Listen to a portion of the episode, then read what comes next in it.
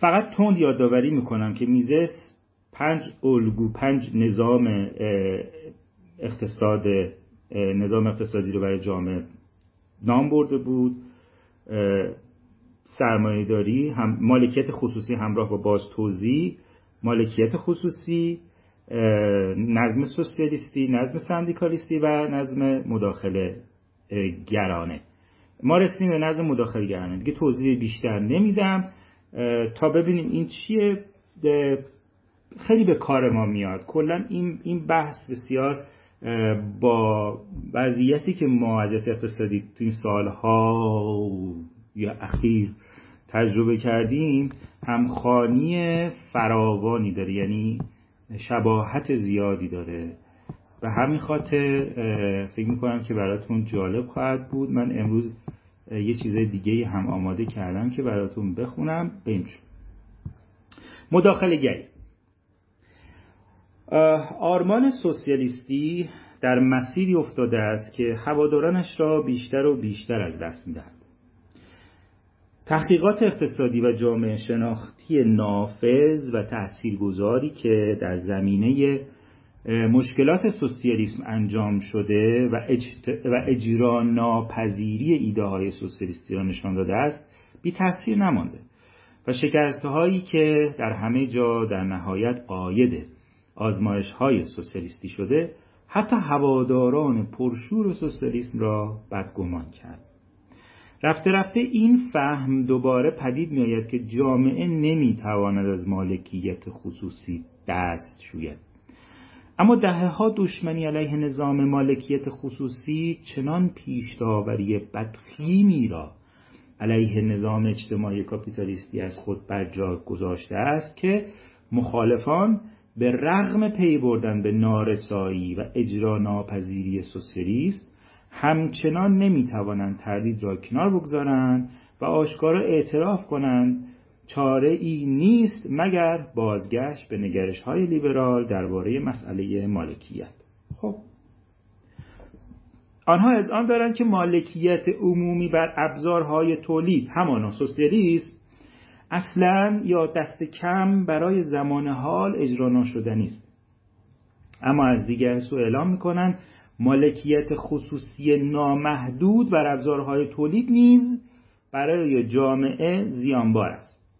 به همین دلیل می‌خواهند راه سومی پیدا کنند. راه سومی ایجاد کنند. وضعیتی اجتماعی که بناست در جایی وسط مالکیت خصوصی و مالکیت اجتماعی بر ابزارهای تولید قرار داشته باشد.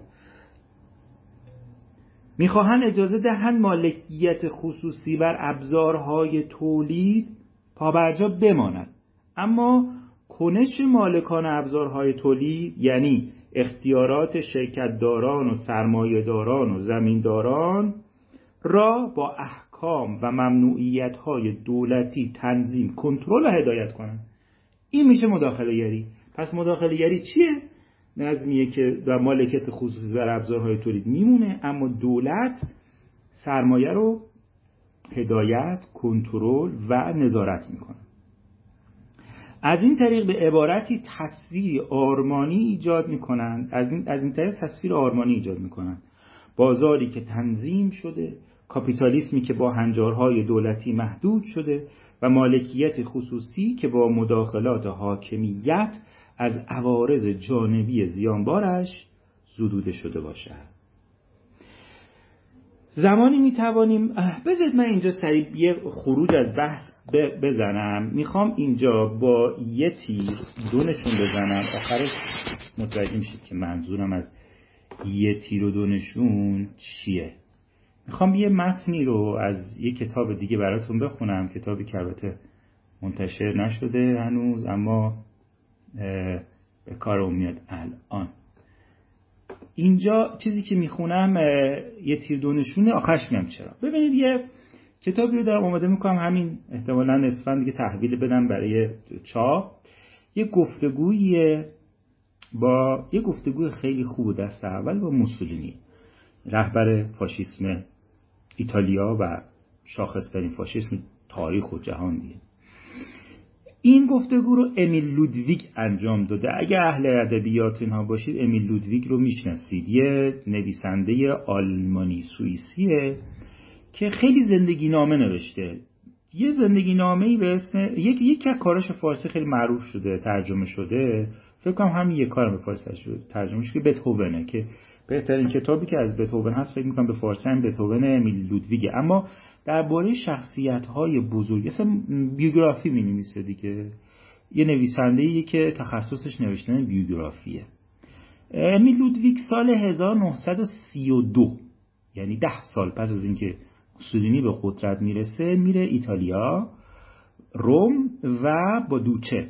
دوچه همون موسولینی دیگه لقب موسولینی یه مجموعه گفتگوهای خیلی خوب و جذابی رو انجام میده. جذاب به جهت اینکه اطلاعات دست اولی به ما میده. یه گفتگوهایی رو اونجا انجام با, موسولینی انجام میده و اینها رو پس از تایید موسولینی به آلمانی به چاپ میرسونه. اما بیدرنگ به انگلیسی و ایتالیایی تقریبا میشه بیشتر زبان ها همون سالهای نخست ترجمه میشه. یه بخشی از این گفتگوی چند سطریش رو می‌خوام بخونم که به کار ما رفت پیدا به بحث امروز ما رفت پیدا می‌کنه. در اینجا امیل لودویک سعی می‌کنه که یه خورده چالشی هست گفتگو کنه با موسولینی و یه جاهایی هم سعی می‌کنه که تا حدی که ادب و مثلا احترام میده موسولینی گیر بندازه گوشه ای اینجا داره موسولینی رو نظام دولت فاشیستی موسولینی رو داره با دولت بلشویک روسیه مقایسه می‌کنه. ببینیم چی میگه.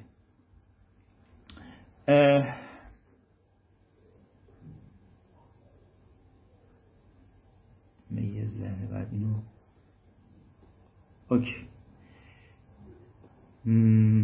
گفتم یعنی لودویک سوال می‌کنه میگه شما در جوانی و در تحریریه می‌دونید که موسولینی سالها روزنامه نگار بود سردبیر بود تحریریه داشت.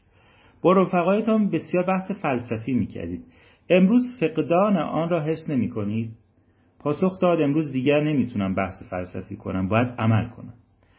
این پاسخ به شکلی کوتاه و آهسته و قطعی بر زبانش جاری شد. صدایی مانند دستگاه مرس داشت. گفتم گفتم به تازگی در مسکو دو چیز را در مورد همه مردم یا تقریبا در مورد یا تقریبا در مورد همه مشاهده کردم. کار و امید. اینجا هم همینطوره. پاسخ داد همینطوره. فقط ما نمی‌تونیم برای همه کار پیدا کنیم. دوباره پرسیدم شما با بیکاران چیزهای فوق‌العاده‌ای ساختید. نگرانی های ما نسبت به دیکتاتوری با مشاهده ساخت و سازه های شما فروکش می کند گفت و یکی از بهترین مهندسانمان اوم اوم یکی از بهترین مهندسانمان امود او که صد تیرزو را در ساردینیا ساخته است الان مشغول ساخت بزرگترین صدها روی رود دنیپر است. فقط توضیح بدم این او مود او یکی از مهندسه خیلی معروف ایتالیا در اون دوران بود که صد تیرزو رو ساخته. صد تیرزو تو سار ساردینیاست روی رود ساردینی اصلا الان صد تیزو به صد اومود او معروفه. بعد یه دوره هم این اومود او رفته بود آنجیل اومود او رفته بود. تو اتحاد شوروی به اونا مشاوره می‌داد برای ساخت نیروگاه آبی روی سدها. آدم خیلی معروفیه. گفتم امیل لودویگ میگه این یک نماد است. شما مانند روزها احداث می‌کنید بهبود میبخشید و می‌سازید. من مانند روزها یعنی مجلس کمونیست هست شما بانک ها را مجبور می‌کنید از کارخانه ها پشتیبانی کنند و کارخانه ها را مجبور می‌کنید کارگران را حفظ کنند نمی‌دانم آیا این سوسیالیسم حکومتی است؟ نام البته مهم نیست. موسولینی که می‌خواست چیزی را دقیق توضیح دهد جلو آمد دو بازوی را خود را روی میز گذاشت و گفت در این مورد باید به فهم دقیقی برسیم. دولت فاشیستی کارفرمایان را در دره آوستا هدایت و کنترل می‌کنند دره آوستا آوستا وال دا اوستا اسمی پیشینه یه منطقه شمال غرب ایتالیا میشه هم مرز فرانسه و اتریش. منطقه بسیار حاصلخیزی دره‌ایه. وال دا اوستا. وال دا اوستا. یعنی دره آوستا که خیلی اون محدوده همیشه حاصلخیز بوده و همچین صنایع رو داشته. اصلا کلا جای بسیار امروز البته منطقه خودمختاره ولی بخش از ایتالیا دیگه. دولت فاشیستی کارفرمایان را در در دره آستا هدایت و کنترل می کند از شرکت های ماهیگیری تا صنایع سنگین. در آنجا دولت صاحب معادن است. دولت حمل و نقل را انجام می‌دهد زیرا خطوط آهن متعلق به دولت است. بسیار از کارگاه ها متعلق به دولت است. با این حال همه اینها سوسیالیسم دولتی نیست زیرا خواستار نوعی انحصار نیستیم که در آن دولت همه کاره باشد. ما این را مداخله دولتی مینامیم.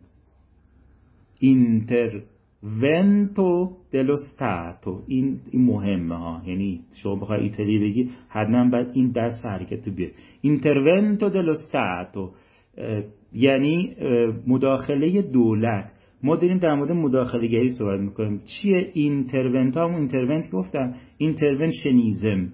در انگلیسیش interventionism پس چیزی که موسولینی به صراحت میگه الگوی دولتیشه همین intervento dello stato راستی می‌دید این چیه؟ این.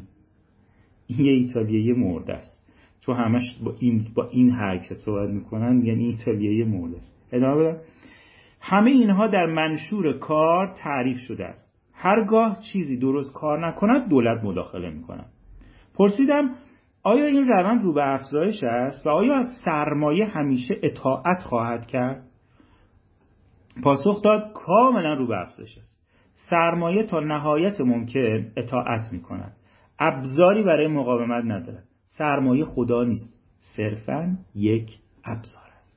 چرا گفتم ما با خوندن این مدیتی با یه تیر دونشون با یه تیر دونشون می‌زنیم؟ یکی اینکه الگوی اقتصادی. اگه پرسیدن از آقا اقتصاد فاشیستی کاپیتالیستیه بگید نه خیر کاپیتالیستی نیست. اینترونشنیستیه. این یعنی مداخله گرا مداخله گرانه است الانم با گوش خودتون از زبان رهبر فاشیسم ایتالیا شنید این نوع این نوع اقتصاد کاپیتالیستی نیست. مالکیت خصوصی داره. شرکت داری داره. خیلی از اصول رقابت ممکنه درش وجود داشته باشه. ولی ولی اون اقتصاد سرمایه داره لیبرالی که ما می‌شناسیم نیست. چرا؟ میشنوید چی میگه. دولت خیلی جاها تصدیگری می‌کنه دولت مداخله می‌کنه نظارت می‌کنه هدایت می‌کنه و به این سراحت میگه خب سرمایه سرمایه خدا نیست ابزاره. در حالی که خب در نظم کاپیتالیسم اینطور نیست. این چیزی که توضیح دادم دقیقا مداخله گریه که ما در اینجا در اینجا میزس می‌خواد توضیح بده که این نظم نظم کارآمدی نیست. خب این از این. ادامهش رو بگم. ادامهش میشه. کجا رسیدم؟ زمانی می‌توانیم با معنا و ماهیت این نظام به بهترین شکل آشنا شویم که با برخی مثالها متوجه شویم. این مداخلات حکومتی قرار است چه تأثیراتی در پی داشته باشد. مداخلات تعیین کننده که در اینجا مسئله است باعث می شود قیمت کالاها یا خدمات به گونه متفاوت از آنچه در نوعی بازار محدود نشده رقم می‌خورد معین شود. مداخله دولتی برای مثال یک کاری که می‌کنه تعیین قیمت. قیمت رو فیکس می‌کنه. هدفش اینه که قیمت رو روی محدوده ای تثبیت کنه. قیمت گذاری کنه دیگه. دولت از کارهایی که می‌کنه مداخله در بازار و قیمت گذاری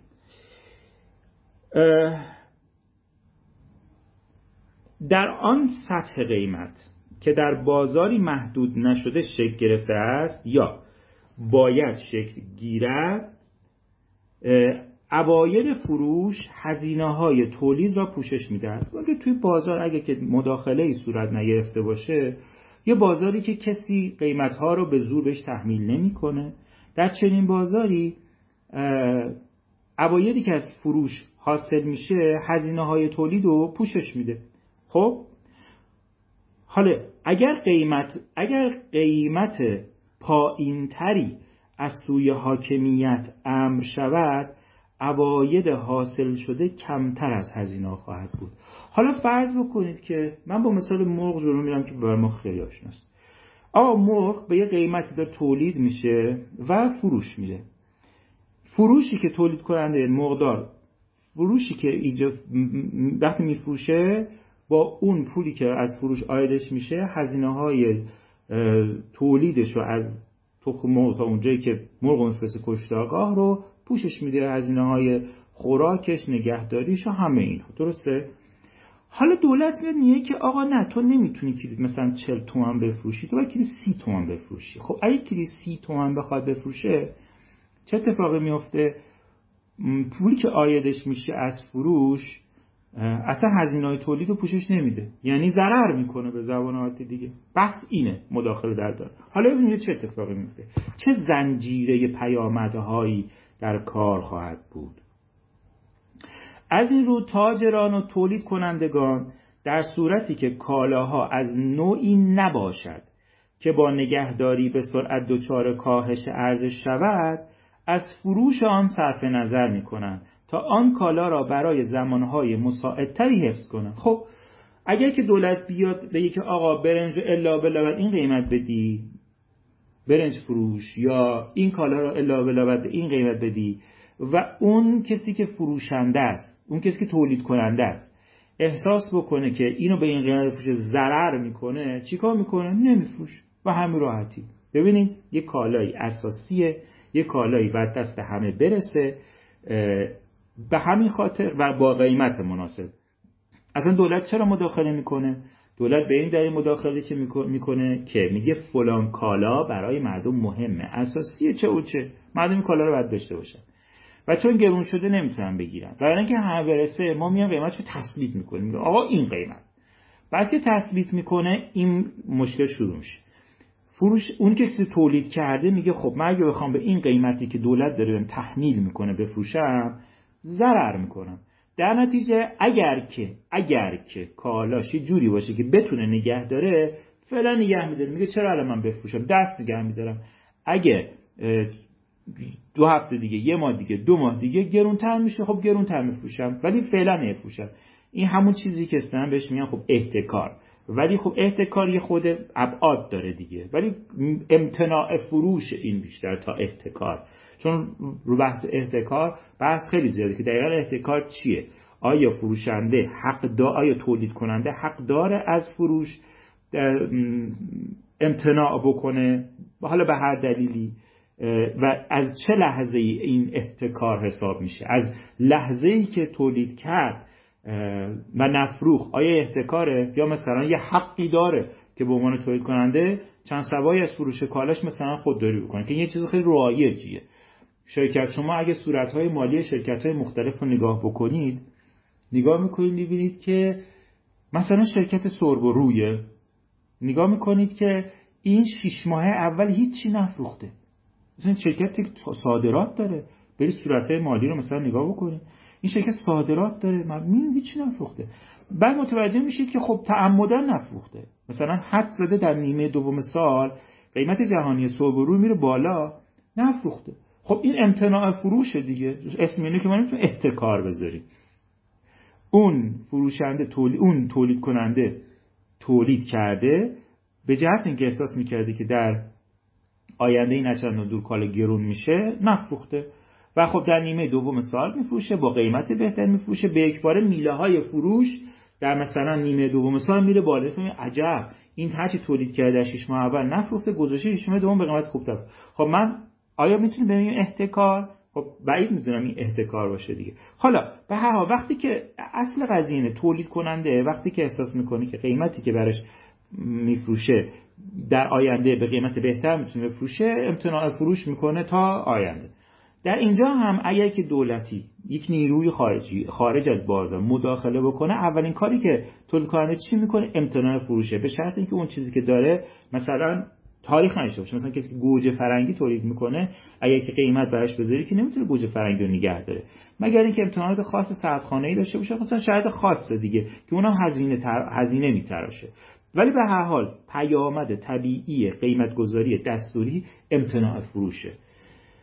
که حالا اینو از یه مرحله ای ما می‌تونیم روش احتکار بزنیم حالا هرچی. برای مثال چرا؟ چرا نمیفروشه؟ برای مثال با این انتظار که آن دستور دولتی دیر یا زود لغو خواهد شد. از این رو از این رو حالا دولت اومده یه مداخله کرده گفته آقا فلان کالا باید دست مردم برسه. برای اینکه دست مردم برسه برای اینکه همه داشته باشن ما باید قیمتش تصدیق بکنیم. حالا اومده یه قاعده گذاشته برعکس شده. اون فروشنده نمیفروشه. وضع خرابتر شد.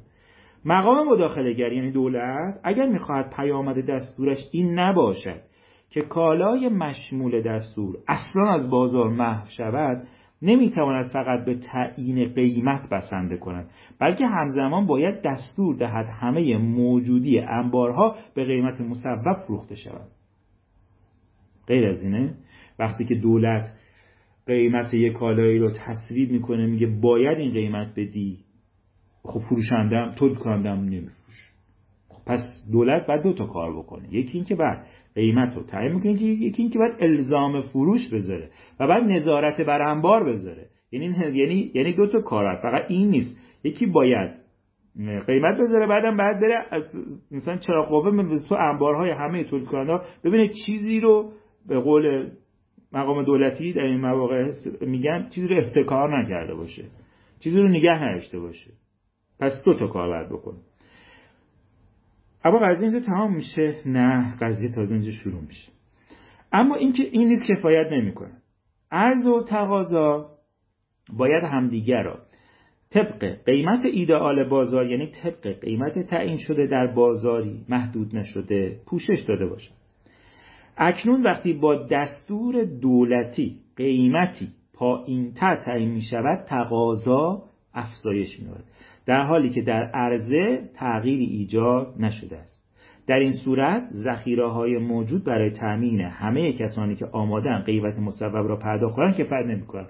آقا عرض و تقاضا روشن. بر اساس بر اساس قیمت بر اساس عرضه بر اساس قیمت تقاضا هم رقم می‌خوره دیگه. شما وقتی میای یه کالایی که مثلا کیلویی 50 تومنه با نرخ مصوب میکنیش مثلا سی تومن چل تومن. پایین تر می‌کنی این باعث میشه تقاضا بیشتر میشه. با افزایش تقاضا اون کالایی که قیمت گذاری کردیم بعدم آدم فرستادیم انبارها نظارت داشته باشه یه موقع کسی کم فروشی نکنه الان تقاضا برای خریدش بیشتر میشه. طبیعیه دیگه. صف میبندن صف میبندن برای اینکه اونو بگیرن. چرا؟ آقا شما هر آقا یه چیز خیلی روشن. شما هر جایی داری می‌بینی صف می‌بینی یعنی چی؟ یعنی اینجا یه چیزی دارن میدن که ارزون تر از حالت عادیه. غیر از اینه؟ اینجا چی میدن؟ شما وقتی میگید صفه چه نتیجه می‌گیرید؟ میگید حتما اینجا. گوشتی مرغی یه چیزی رو دارن ارزون تر از غیبت میدن. این صفحه نشان چیه؟ نشان این که تقاضا همون مغازه بغلی یا فروشگاه بغلی هم همون مرغ داره ولی کسی اونجا صف پای نسیده چون میگه مثلا کیلوی 80 تومن این میده کیلوی مثلا 50 تومن. پس اونجایی که 50 تومنه تقاضا افزایش پیدا می‌کنه. خب؟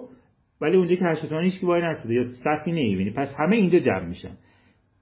با کاهش قیمت باعث کاهش قیمت باعث افزایش تقاضا میشه. حالا دولت قیمت تعیین کرده. نظارت بر فروش هم گذاشته که مطمئن هم فروخته بشن اما چون قیمت آورده پایین حالا تقاضا میاد بالا. و این, و این تولید پاسخگوی این حد از تقاضا نیست. نتیجه چی میشه؟ بخشی از تقاضا تامین نشده تامین نشده خواهد ماند. یعنی چی؟ یعنی اینکه همه این یه بخشی از کسایی که میان این کالا رو بخرن نمی‌تونن بخرن. میگی چرا همه اینا که تو سفر می‌گیرن؟ خب نه دیگه محدودیت می‌ذارن. مثلا میگن که آقا ما با این قیمت فقط 10 کیلو میدیم مرغ. 10 کیلو مرغ میدیم. اونی که 20 کیلو می‌خواد و نیازم داره نمی‌تونه بگیره. 10 کیلو فرقی نمی‌کنه. وقتی که وقتی که ما کالای محدود داریم متقاضی زیاد داریم قیمت هم ثابته ببینید ببینید ببینید. کالا کالای محدود داریم متقاضی زیاده چی میشه؟ قیمت کالا میره بالا. اون کسی که حاضر بیشتر پول بده میاد می‌خره. اما اونجا قیمت چیه؟ ثابته. وقتی قیمت ثابته مجبوریم چیکار کنیم؟ مجبوریم محدود کنیم. یعنی به خیلی از این اصلا نمی‌رسه. آقا اصلا نمی‌رسه. یعنی از هزار نفر توی سفر ما 500 تاش می‌تونیم بدیم. تمام میشه دیگه. به همه نمی‌رسه. وقت بعد چیکار بکنیم؟ الان میگه. بخش تقاضا تامین نشده خواهد بود سازوکار بازار که در حالت عادی با تغییر سطح قیمت ارزو و با تغییر سطح قیمت. ارزو و تقاضا را پوشش می‌دهد در اینجا دیگر کارایی ندارد. همیشه توضیح دادم. سازوکار بازار اینجوریه که با, با تغییر قیمت ارز و تقاضا رو تنظیم می‌کنه. آقا هرچی ارزون تر باشه یه چیزی تقاضا براش میره بالاتر. هر چقدر یه چیزی گرونتر میشه تقاضا میاد پایینتر. هی هرچی قیمتی میره بالا از افراد توی صفی که یکی کم میشه. هرچی ارزونتر بشه آدمای بیشتری رو می‌خوان. خب؟ ولی ما نمی‌تونیم این کارو بکنیم چون قیمت ثابته. اکنون کسانی که حاضر بودن قیمت مصوب دولتی را پرداخت کنند باید دست خالی از بازار برگردند کسانی که زودتر در محل حاضر بودند یا می‌دانستند چگونه از روابط شخصی با فروشندگان استفاده کنند کل ذخیره موجود از کالاهای مورد نظر را به دست آوردن سر دیگران هم بیکلا مانده است.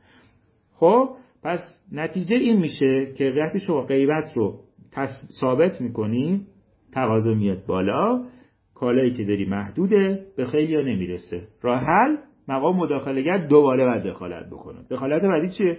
مقام مداخلگر اگر می‌خواهد از چنین پیامدی که با نیات اصلیش نیز در تضاد دست جلوگیری کند علاوه بر تعیین قیمت دستوری و اجبار به فروش جیربندی آن کالا را نیز باید در دستور کار قرار دهد. پس مقام مداخلگر مجبور میشه یه دخالت دیگه هم بکنه. چی؟ میگه آها ما مرغ به این قیمت مصوب نفری یا کد ملی یا خانواده ای ده کیلو میدیم. دو تا مرغ میدیم 6 کیلو میدیم مثلا انقدر میدیم. که که اینطوری نشه اون کسی که زودتر اومدن همه رو جمع بکنن ببرن. یا اینطوری نباشه که بر اساس روابطی که با فروشنده و تولید کننده دارن ذخیره رو چپاول کنه یه گروهی. قاعدتا دولت چرا مداخله کرده؟ مداخله کرده که این قیمت این کالا رو ثابت نگه داره که به همه برسه. چون یه کالای مهمی بوده. دلسوزانه اومده مثلا مداخله کرده. خب حالا یکی یکی باید دخالتاشو بیشتر بکنه. چاره نیست. آخرین دخالتش چیه؟ جیره بندی تموم شد. تموم شد دیشالا دخالت نه تا اولشه بقیه دخالت ها. اما اگر چی شد؟ طبق دستوری دولتی باید تعیین شود. چه مقدار؟ کالا؟ مجاز است. به هر یک از متقاضیان به آن قیمت مصوب فروخته شود. پس این میشه جیره بندی این میشه کوپن این میشه کوپن اما اگر در پس ما رسیدیم به کوپن. اما اگر در ف... کنم. فرایند رسیدن به کوپن رو دیدید؟ فرایند رسیدن به کوپن از قیمت دستوری شروع میشه. یعنی لحظه ای که شما قیمت دستوری رو میبندی گام اول در مسیری برداشتی که یا به کوپن ختم میشه یعنی جیره بندی. حالا اسم اینو بزنم کارت فلان کارت این کارت این. کوپن دیگه. گام اول در مسیر تثبیت قیمت قیمت گام اول در مسیر قیمت دستوری به صورت زنجیره ای از گام های ناگزیر شما رو به جیره بندی میرسونه. این یه فرایند عقلانی که ازش گریزی نیست. خب ادامه مداخلات. اما اگر در لحظه مداخله دولت ذخایر موجود تمام شود مشکل فوقالعاده دشوارتری پیش میاد. خب آقا دولت اینجا رو داشته باشه اوج بدبختی اینجا شروع میشه. دولت اومده گفته آقا این کالا الا بلا من نمی‌دونم مرغ دار نمی‌دونم گاو دار من نمی‌دونم این کالا باید به این قیمت فروخته بشه. بعدم اومده نظارت می‌کنه که تو بفروشی. یه سری کالاها هم از گفتم نمی‌تونه ذخیره بکنی چون تام داره آقا مرغ زمان به اینقدر روز می‌تونی نگه از این بیشتر که نمی‌تونی نگه داری دیگه. بعد این بعد دیگه فقط می‌خوره بعدش هم افزایش بزنه می‌کنه ضرر. یا وقتی میش می‌کشی نمی‌تونه همین رو بفرستی سرد کنه که اصلا موقع نمی‌تونه اصلا نباید بفرستی سرد کنه. بعد بفری خب. اما یه مسئله قیمت مصوب گذاشتی. سایر مواد اولیه‌ای که تولید کننده داره استفاده می‌کنه و با این کالا رو میفروشه رفته بالا. آقا برای تولید کننده نمیصرفه به همین روشنی.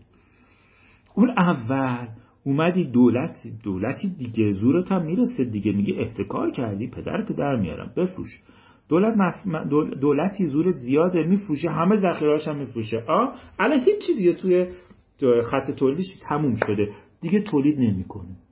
میگه چرا؟ آقا من تولید نمی‌کنم. ضرره آقا ضرره. این مثلا این کالا داره برای من کیلویی 50 تومن تموم میشه. من دارم اینو کیلو 40 تومن میفروشم. برای من ضرره آقا. خب دولتی که مداخله کرده بود الان دو حالت داره. یا دولت باید بگه آقا باشه باشه من مداخله نمی‌کنم. هر کاری دوست داری بکن. اونم میگه خب دمت گرم از اول مداخله نمی‌کردی چه کاریه؟ کیلو 60 تومن تولید می‌کنم. کیلو 50 تومن تمام میشه کیلو 60 تومن میفروشم خب این شکسته. شکست دولت. شکست مقام مداخله گره مقام مداخله گر میشینه فکر می‌کنه خب چیکار کنم؟ یه مداخله دیگه می‌کنم. این یه مداخله دیگه خیلی وسیع میشه. میاد مواد اولیه یعنی بحث نهاده های دامی است میاد مواد قیمت مواد اولیه رو هم تعیین کنه یعنی به یک باره یه مداخله در یک صنعت یقو میترکه و گسترش پیدا می‌کنه به صنایع دیگه. تا اینجا بر قیمت مرغ تصویر می‌کرد حالا باید بره قیمت نهاده های دامی رو هم دستوری تعیین بکنه. اینجا سخت میشه. قیمت مواد اولیه‌ای هم که برای ساخت اون برای تولید اون ماده اون کالا نیازه رو باید دستکاری بکنه. اینجا خیلی دردسر میشه.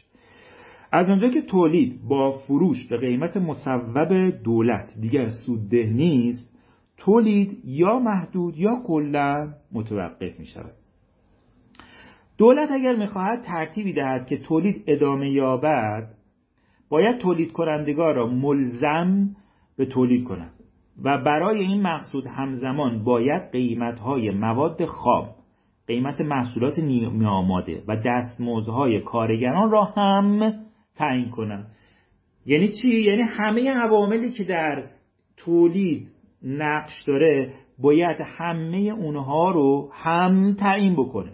میگه من این کالا می‌خواد تولید بشه به قیمت 40 تومن فروخته بشه تولید کننده میگه نه آقا نمی‌تونم. ضرره. میگه باشه ناراحت نباش. من یه کار می‌کنم مواد اولیتم ارزون بشه. پول آب و برق و گاز و اینات هم ارزون تر بشه یا گرون نشه از اون طرف دستمزدم که به کارگر میدی هم نمی‌برم بالا. که تو بتونی به این قیمت یعنی یهو مداخله دولت میره به صنایع بالا دستیش. اونهایی که مواد اولیه رو برای این صنعت تأمین می‌کنن. که این بتونه اون کالا رو دور به همون قیمت تأمین کنه تولید کنه. اما این دستورات نباید صرفا به یک یا چند شاخه تولید محدود بماند. یعنی فقط به همون شاخه یا شاخه هایی که به دلیل اهمیت ویژه‌ای که در محصولاتشان دارد قرار است تولیدشان تنظیم شود. بلکه باید همه شاخه های تولید را در بر گیرد. باید قیمت همه کالا و همه دستورهای دستمزدهای کار رفتار همه شرکت داران، سرمایه داران، زمینداران و کارگران را تنظیم کند. اگر دولت برخی شاخه های تولید را آزاد بگذارد یعنی اگه برای این قیمت دستوری تعیین بکنه برای اون قیمت آزاد باشه سرمایه و کار به سوی آنها به سوی شاخه های آزاد سرازیر می و هدفی که دولت با نخستین مداخله خود می‌خواست به دست آورد محقق نخواهد شد. پس اینجا یه دردسر بزرگ ایجاد میشه. چی؟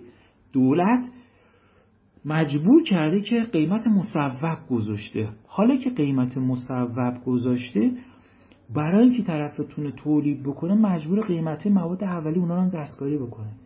اما یه مسئله اگر بیای قیمت مواد اولی اونا رو دستکاری بکنی مداخله در اونا رو تصیب بکنید دقیقا همین زنجیره تموم ناشدنی و خطرناکی که اینجا رخ داده بود اونجا هم رخ میده.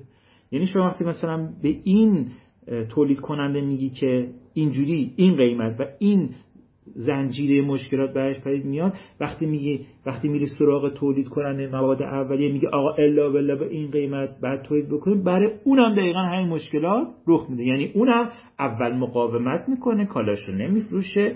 دوم تو باید بری دستور بدی نه انبارات خالی کن. سوم باید دوباره جیره بندی بکنی.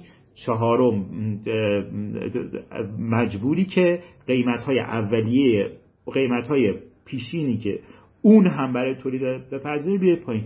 یعنی یه چیزیه که شروع می‌کنه پخش میشه در کل بازار. یعنی یه مداخله ساده توی یه چیز منجر به این تداوم مداخلات میشه. مداخلات بی پایان. مقامات مداخلگر اتفاقا می‌خواهند ها یه چیز دیگه. حالا فرض بکنیم که یه مشکل دیگه هم هست. فرض بکنیم که شما میای توی بازاری قیمت مصوب میدی. یعنی قیمت تصویب می‌کنی میگی الا بلا این قیمت. اما این مداخله رو توی بازارهای دیگه انجام نمیدی. یعنی مقدار رو مجبور می‌کنی که این قیمت بده. اما میام سایر شاخه ها رو دستکاری قیمت دستوری نمیزه نتیجه چی میشه؟ مقدار می‌بینی سود, سود نداره این کار. تولید نمی‌کنه. سرمایه و کارش میره توی شاخه دیگه. اون وقت چی میشه؟ کمبود مرغ میشه. یعنی دقیقا برعکس. دولت مداخله کرده. دولت مداخله کرده که این کالا بیشتر تولید بشه کمتر تولید بشه. اصلا محو میشه از بازار. مقامات مداخلگر اتفاقا می‌خواهند آن شاخه تولید که به دلیل اهمیت محصولاتش قواعد ویژه‌ای براش تنظیم کردن پر جنب و جوش باشد. این کاملا در تضاد با نیت آنهاست که همان شاخه اتفاقا در پی مداخلات آنها دچار اهمال شود. بنابراین آشکار نتیجه گیری بنابراین آشکار آشکارا می‌بینیم که مداخله انجام شده از سوی دولت در چرخدنده نظام اقتصادی مبتنی بر مالکیت خصوصی به هدف مورد نظر مداخله گران دست نمییابد. این مداخله نه تنها بیهوده است اثر معکوس هم در پی دارد.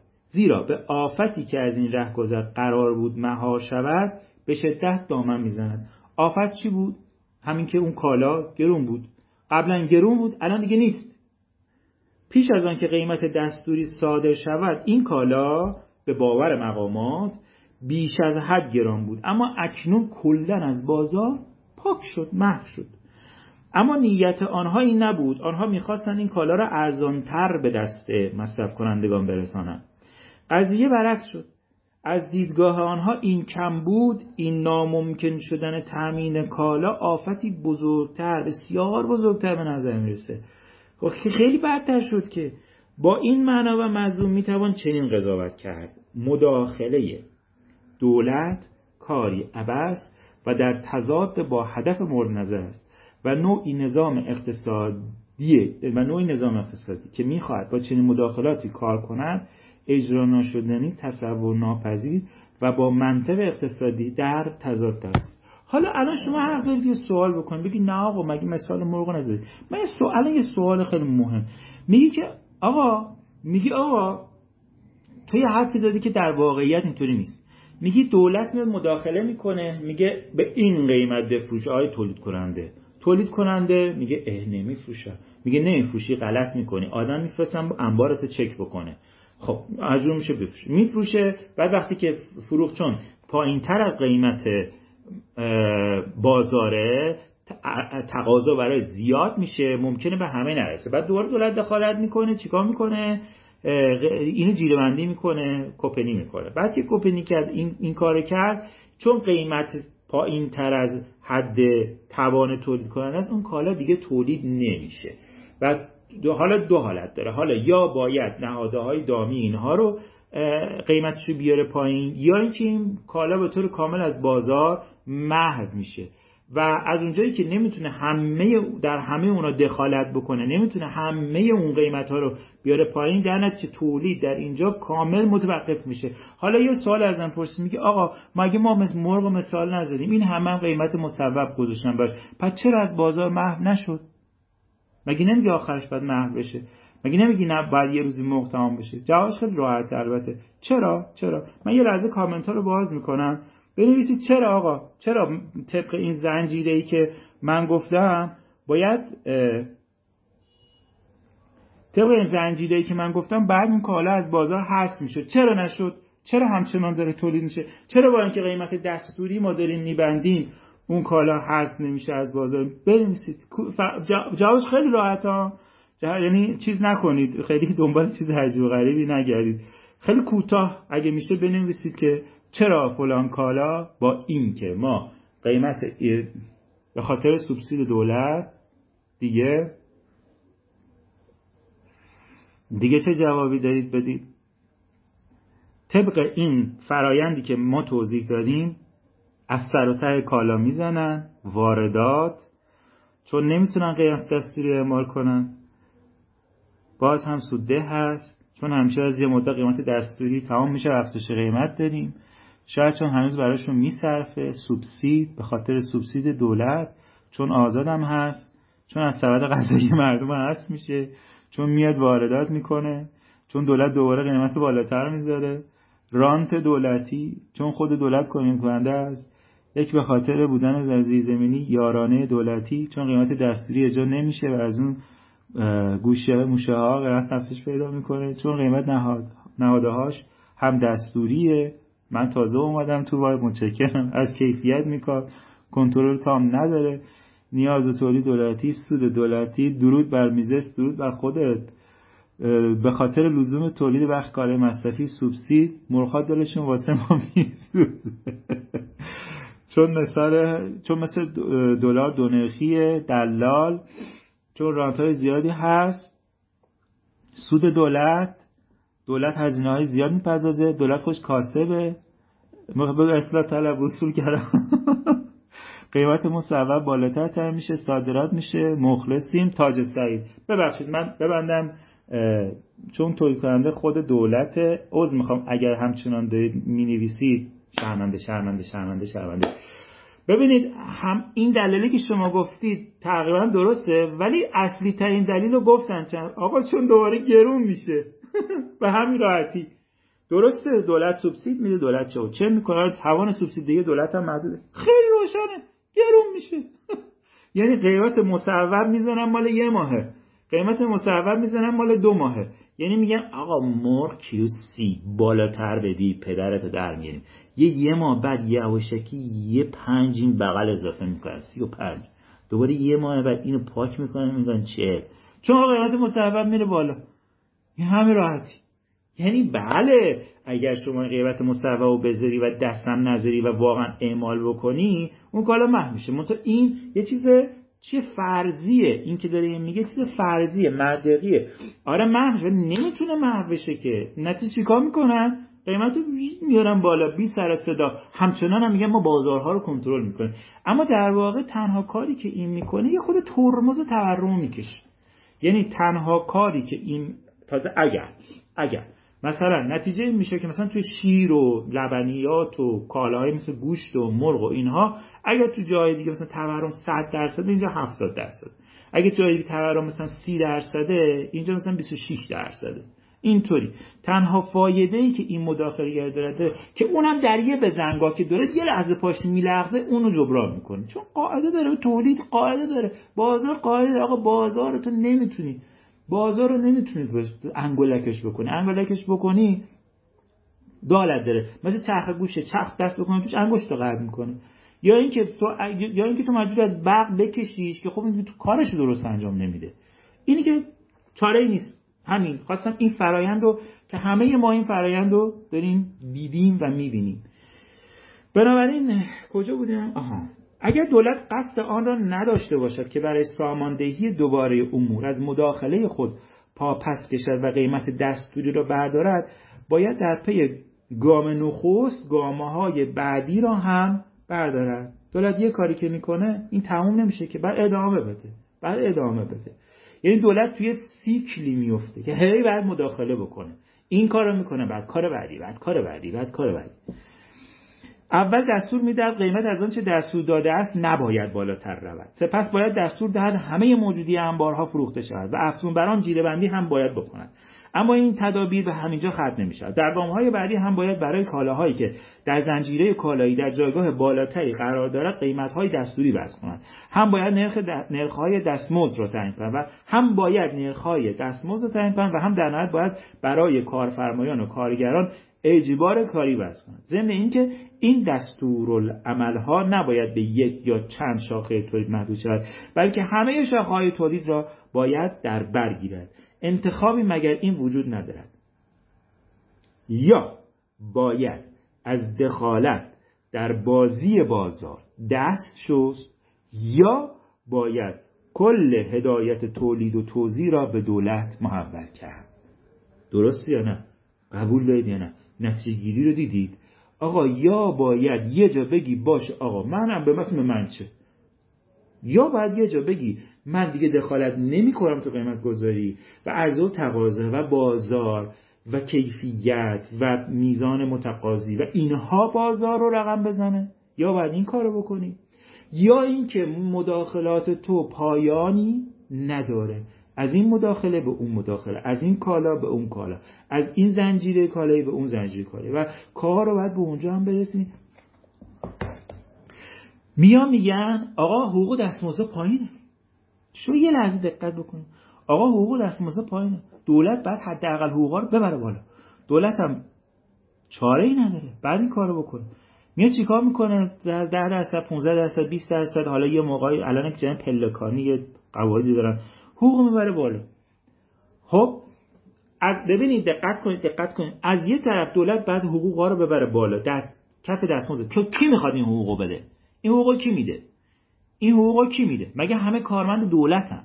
یه بخشی کارمند دولتن. این هم مثلا حقوق وقتی کف حقوق رو تعیین می‌کنه اون کسی که توی دور افتاده ترین نقطه کشور هم هست باید کف حقوق مثلا بده. قاعدتا نمی‌تونه. یعنی اگه, اگه زیر نظر اگه بیمه داره اگه زیر نظر وزارت کار بعد پای حقوق بده. میگه آقا دیگه بعد 4 شما مثلا کف حقوق بدی. خب این تولید کننده برای اینکه بتونه بده بعد قیمت رو ببره بالا. و همین روز غیر از اینه. الان ما مثلا پارسال می اومده به کارگرش کارمندش 5 تومن می‌داده امسال بعد مثلا 6 و نیم بده. باید بده کفشه. اصلا پلکانی باید بره بالا. دولت تعیین کرده این درصد باید بره بالا. خب؟ خب همینا همین تورمزا دیگه. متوجه هستید؟ در می‌بینید چقدر کارهایی که دولت بعد بکنه متناقضه؟ می‌بینید دولت بعد یه یعنی یه کاری می‌کنه که یه مشکل حل بکنه. با همون کارش مشکل دیگر پدید میاره. ببین دولت باید دستمزد رو ببره بالا. خب من کارفرما خب 4 تا 10 تا 20 تا کارگر دارم. تا پارسال باید برجی مثلا میگم 50 میلیون حقوق می‌دادم. الان با این وضعی که شده بعد مثلا امسال برجی 65 تومن یا 70 تومن حقوق بدم. خب این پول اضافه رو از کجا میارم؟ خیلی روشنه دیگه. می‌ذارم رو قیمت کالایی که میفروشم. در نتیجه این خب این چیه؟ وقتی می‌ذاری رو قیمت کالایی که میفروشی این چیه؟ خب این تورمه دیگه. در نتیجه مثلا اگه من همون مرغ رو تولید می‌کردم کیلویی 60 تومن الان همون مرغ داره به کارگرایی که توی توی مرغ دارن کار می‌کنن و حقوق بیشتری بده دیگه نمیده کیلو 60 تومن میده کیلو 75 تومن.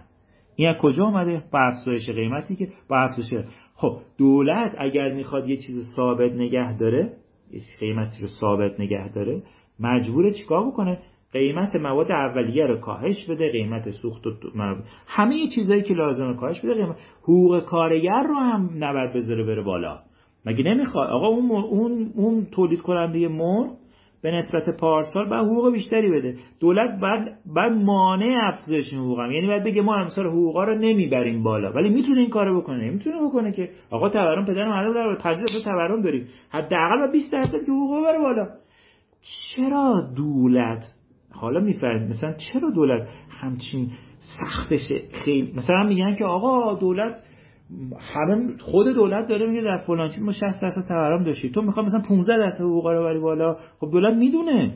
می‌دونه که این اونو کفاف نمیده. اما اگه قرار باشه دست مزدا رو مثلا 50 درصد ببره بالا کی می‌خواد اینو بده؟ اولا خودش بزرگترین کارفرماست دولت. نداره بده که. دو اینکه اون کارفرمایانی که غیر دولتی و حقوق دارن میدن برای دو حالت داره. یا باید اخراج کنن کار کارمنداشون رو به من 60 مثلا من کارفرما بعد به جای 5 میلیون الان 70 میلیون حقوق بدم. چند تا گزینه دارم؟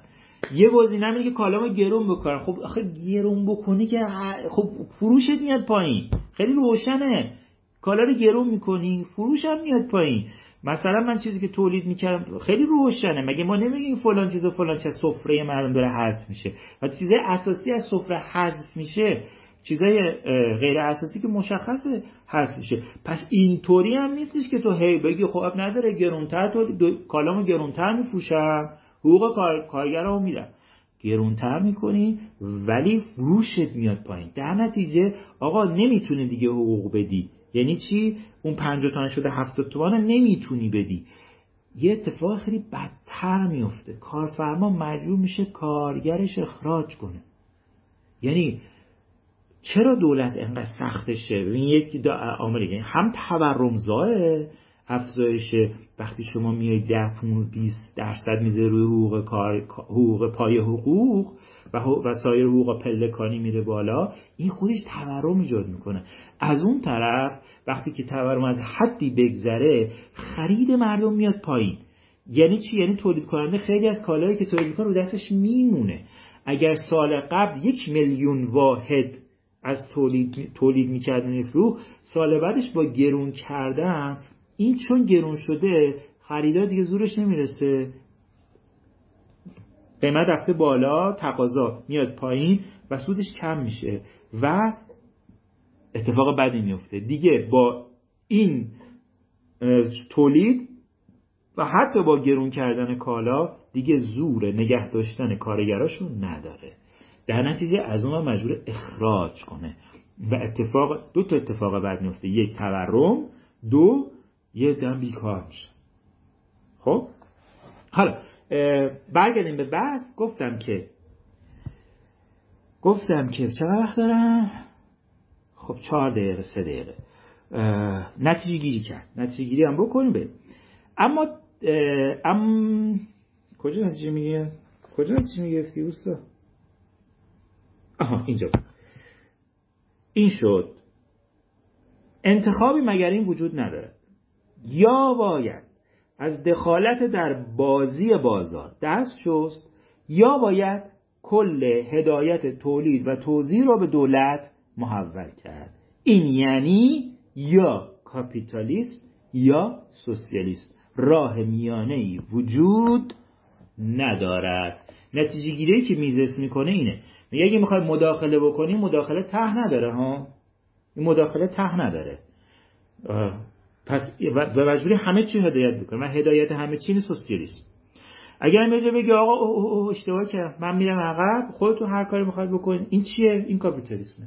پس راه حل سوم یه رویای رویایی بیشین یعنی یه چیز فرضیه که عملا رخ نمیده. اگرم رخ بده بدکار کرده ناکارآمده و یه جاهایی با شکست روبرو خواهد شد. خب ما کجاییم؟ ما تو بحث مداخلگری هستیم. اما اینجا تا اینجا درباره کالا قیمت کالا و این زنجیره مداخله صحبت کردم. ادامه این باز همین بحث همینقدر جذابه درباره وضعیت دستمزد حقوق و دستمزد که اون در ادامه می‌خواد توضیح بده برامون که دخالت در دستمزد چه تأثیری در تولید داره در نرخ بیکاری داره. من این چون مفصله. واقعا قشنگ یه ساعت زمان می‌خواد. اینو می‌ذارم برای جلسه بعد.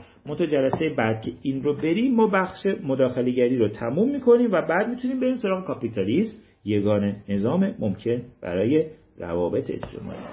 این بود. من به دوستان توصیه کرده بودم که بحث امشبمون رو ببینن جذابه یا دست کم به کار میاد. امیدوارم که بیراه نگفته باشم و شما هم از این بحث استفاده کرده باشید اینه که وقتی دولت اسم قیمت مصوب و میاره تن بدن آدم میلرزه. چون کم ببین کم مثلا تو دوستان اشاره کردم. کمترین مس وقتی قیمت مصوب می‌ذاری کمترینش نظارت بر ارزه و ما می‌دونیم چقدر درد سره داخل این از ران تا فساد اینا که هیچی ته نداره. اصلا کار سختیه.